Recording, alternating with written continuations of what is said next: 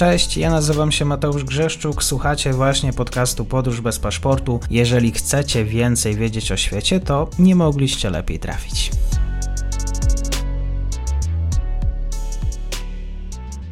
Partnerem odcinka jest Oanda, TMS Brokers, dom maklerski obecny na rynku już od ponad 20 lat. W opisie odcinka znajdziecie link do aplikacji, której możecie otworzyć konto maklerskie i grać na giełdzie, a wcześniej potrenować na koncie demonstracyjnym. Jeżeli otworzycie konto za pośrednictwem tego linku, dostaniecie na start książkę o tematyce inwestycyjnej. Zapraszam, Mateusz. Dzień dobry Państwu, dzień dobry wszystkim słuchaczom. Ze mną jest dzisiaj profesor Andrzej Polu z Uniwersytetu Wrocławskiego, Afryka, Republika Południowej Afryki właśnie. Dzień dobry, bardzo mi miło. Dzień dobry panie redaktorze, dzień dobry słuchaczom. Zawsze miło być u Pana na antenie.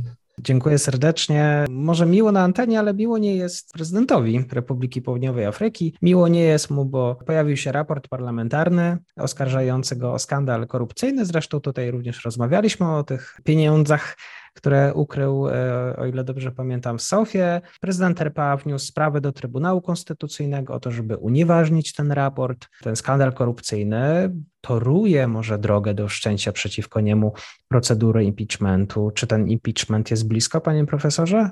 No, myślę, że blisko nie jest, bo tak jak pan słusznie zauważył, on oddał, wrócił się z zapytaniem, czy w ogóle ten raport e, może mieć jakiekolwiek wiążące, e, może go wiązać prawnie. E, to znaczy to, że e, wyselekcjonowana przez parlament trójka ekspertów stwierdziła, że tak to jest ujęte w raporcie, prezydent mógł naruszyć konstytucję. Rozmawialiśmy o tym, że 4 miliony dolarów, prezydent mówi, że 580 tysięcy dolarów zostało skradzione z jego farmy Fala Fala. E, takich pieniędzy w RPA legalnie nie można e, posiadać, one powinny być wpłacone do banku. E, nie można mieć tyle, tyle dolarów w gotówce. E, były szef bezpieczeństwa e, Republiki Południowej e, Afryki, Arthur Fraser, zaufany współpracownik Zumy, no, zrobił taką szpiegowską wręcz narrację, że to e, Arabia Saudyjska, Gwinea Równikowa, Egipt i nie 4 miliony, ale ponad 20 milionów dolarów wpłynęło za wiedzą Ramapozy do e, RPA e, i teraz prezydent właśnie te pieniądze zawłaszcza i to tylko wierzchołek góry lodowej, co w jego sofie zostało znalezione. Prezydent bronił się w ten sposób, że on prowadzi farmę, sprzedaje, sprzedał byka, a transakcje tradycyjnie dokonuje się w gotówce i to jest gotówka pochodząca ze sprzedaży, e, ze sprzedaży bydła. No ale Konstytucja Republiki Południowej Afryki jasno stwierdza, że prezydent i członkowie jego gabinetu mogą pobierać e, wynagrodzenia tylko od państwa, czyli prezydent powinien no, nie prowadzić działalności gospodarczej polegającej na sprzedawaniu krów, e, gdyż jego dochód powinien pochodzić tylko od państwa, co ma chronić państwo przed korupcją. No i na tej podstawie ten raport mówi, że istnieje podstawa do twierdzenia, że prezydent konstytucję naruszył. Prezydent z jednej strony zwrócił się do Trybunału Konstytucyjnego, czy w ogóle taka formuła powołanego ad hoc zespołu eksperckiego wiąże go w jakikolwiek sposób, a po drugie jak powiedział, że oddaje swój los w ręce partii i dwa dni temu miało miejsce spotkanie Komitetu Wykonawczego Afrykańskiego Kongresu Narodowego, no, który stanął murem za prezydentem, aczkolwiek głosy po konferencji prasowej były takie, że ANC jest podzielone. E, żeby prezydenta odwołać, potrzeba dwóch trzecich głosów w parlamencie.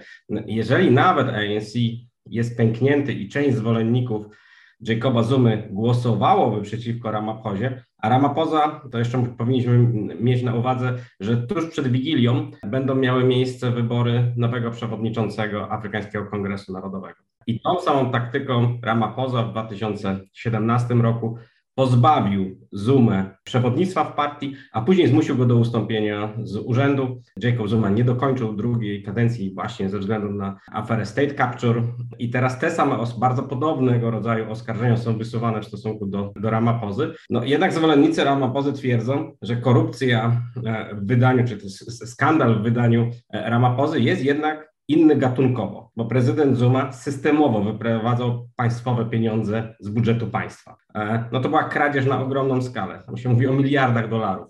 Które zdefraudował e, rząd Jacoba Zony. Natomiast prezydent Ramaphosa no, nie zadeklarował środków w dolarach, które posiadał. Innymi słowy, nie okradł państwa jako takiego. Nie były to pieniądze publiczne, tylko były to pieniądze, e, to pieniądze prywatne, a Ramaphosa jest jednym z najbogatszych południowoafrykańczyków. Należy do tak zwanej klasy Black Diamonds.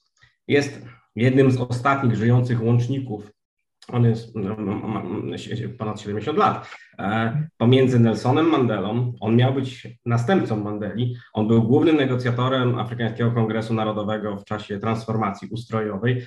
On jest przewodniczącym panelu, który pisał konstytucję jest współautorem południowoafrykańskiej konstytucji, e, która teraz jest używana e, do odsunięcia go z urzędu. Kiedy mm, Mandela wybrał Mbekiego, mówiąc jasno, że Ramaphosa ma wtedy 40 parę lat i może jeszcze poczekać, a tym prezydentem w końcu będzie, no Ramaphosa zwrócił się zupełnie ku sferze biznesu. Był właścicielem południowoafrykańskiej franczyzy w McDonald's, był w radach nadzorczych bardzo wielu kopalni.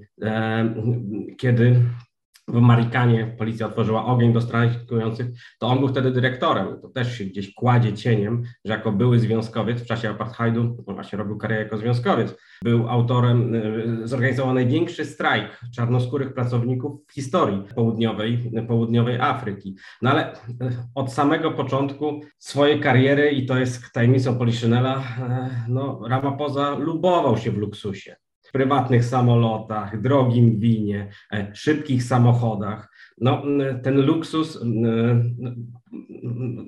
jego zamiłowanie do luksusu jest, jest powszechnie znane. Na przykład w momencie, kiedy RPA przeżywało kryzys, właśnie była, farm, była aukcja e, bydła i to była najdroższa cena za cielaka razem z ojcem, żeby tą pulę genetyczną przekazywać, blisko 2 miliony dolarów. I Ramaphosa minimalnie przegrał, ale licytował do 2 milionów dolarów. E, ludzie, e, no, COVID dotknął bardzo mocno Republikę Południowej Afryki, ludzie mają problemy, no, pauperyzacja cały czas postępuje, a prezydent wydaje 2 miliony dolarów na krowę, e, na, na, na bydło. On później za to, za to przepraszał. Także istnieje argument, że Ramaphosa jest tak bogaty, na około pół miliona e, dolarów wycenia się jego, e, jego majątek, a zresztą patrząc na jego koneksje rodzinne, e, jego żoną jest siostra najbogatszego czarnoskórego południowoafrykańczyka Patryka Mozeta, że on będzie odporny na korupcję. Zuma był biedny,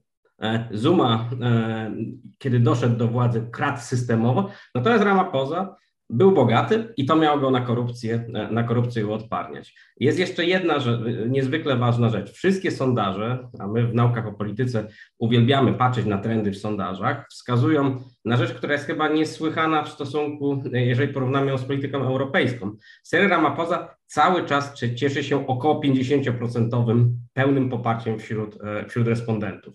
Natomiast poparcie e, wobec e, dla Afrykańskiego Kongresu Narodowego no, oscyluje około 38%, 40% w zależności od, od sondażu. I teraz wszystkie symulacje, które się robi, czy pod, pod czyim przewodnictwem Afrykański Kongres Narodowy wygrałby wybory, które będą w 2024 roku, to jest możliwość utrzymania większości parlamentarnej, a przynajmniej większości takiej, która w koalicji albo z partią komunistyczną, albo z Kostału, taką tradycyjnym e, koalicjantami NC dawałaby władzę, to tylko i wyłącznie jest to możliwe pod przywództwem Cyril Ramaphosa. Ani Dalai Lama Zuma, ani ci wszyscy kontrkandydaci, którzy, e, którzy funkcjonują w obiegu, kto może być nowym przewodniczącym partii, nie dają według sondaży Afrykańskiemu Kongresowi Narodowemu większości i samodzielnych rządów parlamentarnych za, e, za dwa lata. I teraz, jeżeli frakcja Jacoba Zumy gra na to, żeby odsunąć prezydenta od władzy w ten sam sposób, dokładnie w ten sam sposób, jak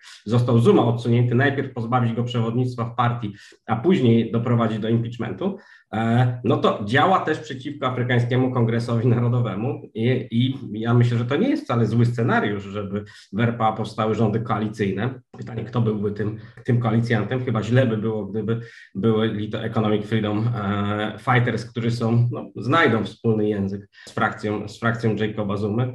Zobaczymy. Zobaczymy. Trzeba to widzieć w kontekście to, co się e, dzisiaj dzieje, ten raport, spotkania, krytykę wobec ramach pozy, w kontekście wyborów na przewodniczącego partii, które będą miały miejsce pod koniec grudnia. Jeszcze raz podsumowując, e, przywódcy partii rządzącej ANC, my rozmawiamy 7 grudnia, spotkali się w poniedziałek w Johannesburgu, aby omówić właściwie los Ramapozy. ANC zbierze się, tak jak pan profesor wspomniał, 16 e, grudnia, aby wyznaczyć kolejnego następnego przewodniczącego. Oczywiście tutaj ANC ma większość w parlamencie od 94 roku, jest to kraj nękany korupcją, nie pomaga temu prezydent i walki frakcyjne.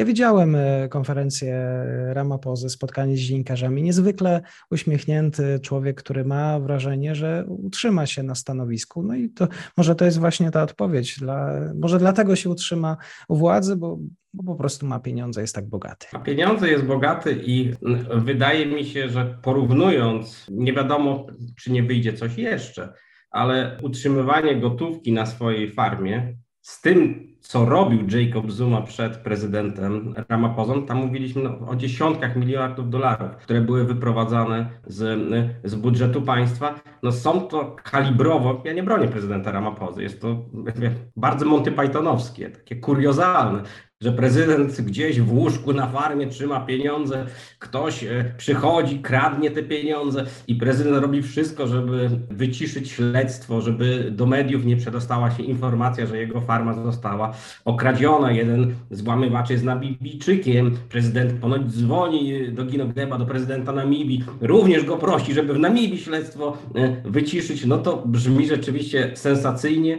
i rodzi liczne, e, liczne podejrzenia, no ale wiemy to, co wiemy prezydent niewątpliwie naruszył prawo, bo nie powinien mieć takiej gotówki u siebie w sofie czy w łóżku na, e, na farmie. E, niewątpliwie powinien zrezygnować z innych form zarobkowania, e, pełniąc urząd, urząd głowy państwa. No ale pytanie, czy jest ktokolwiek inny, jego konkandydatem jest była żona prezydenta Zuma, Dela Mizuma, która miałaby stanąć z nim, z nim w szranki. Czy ktokolwiek inny nie byłby jeszcze bardziej obciążający dla Afrykańskiego Kongresu Narodowego w kontekście nadchodzących wyborów? Chyba się uchowa.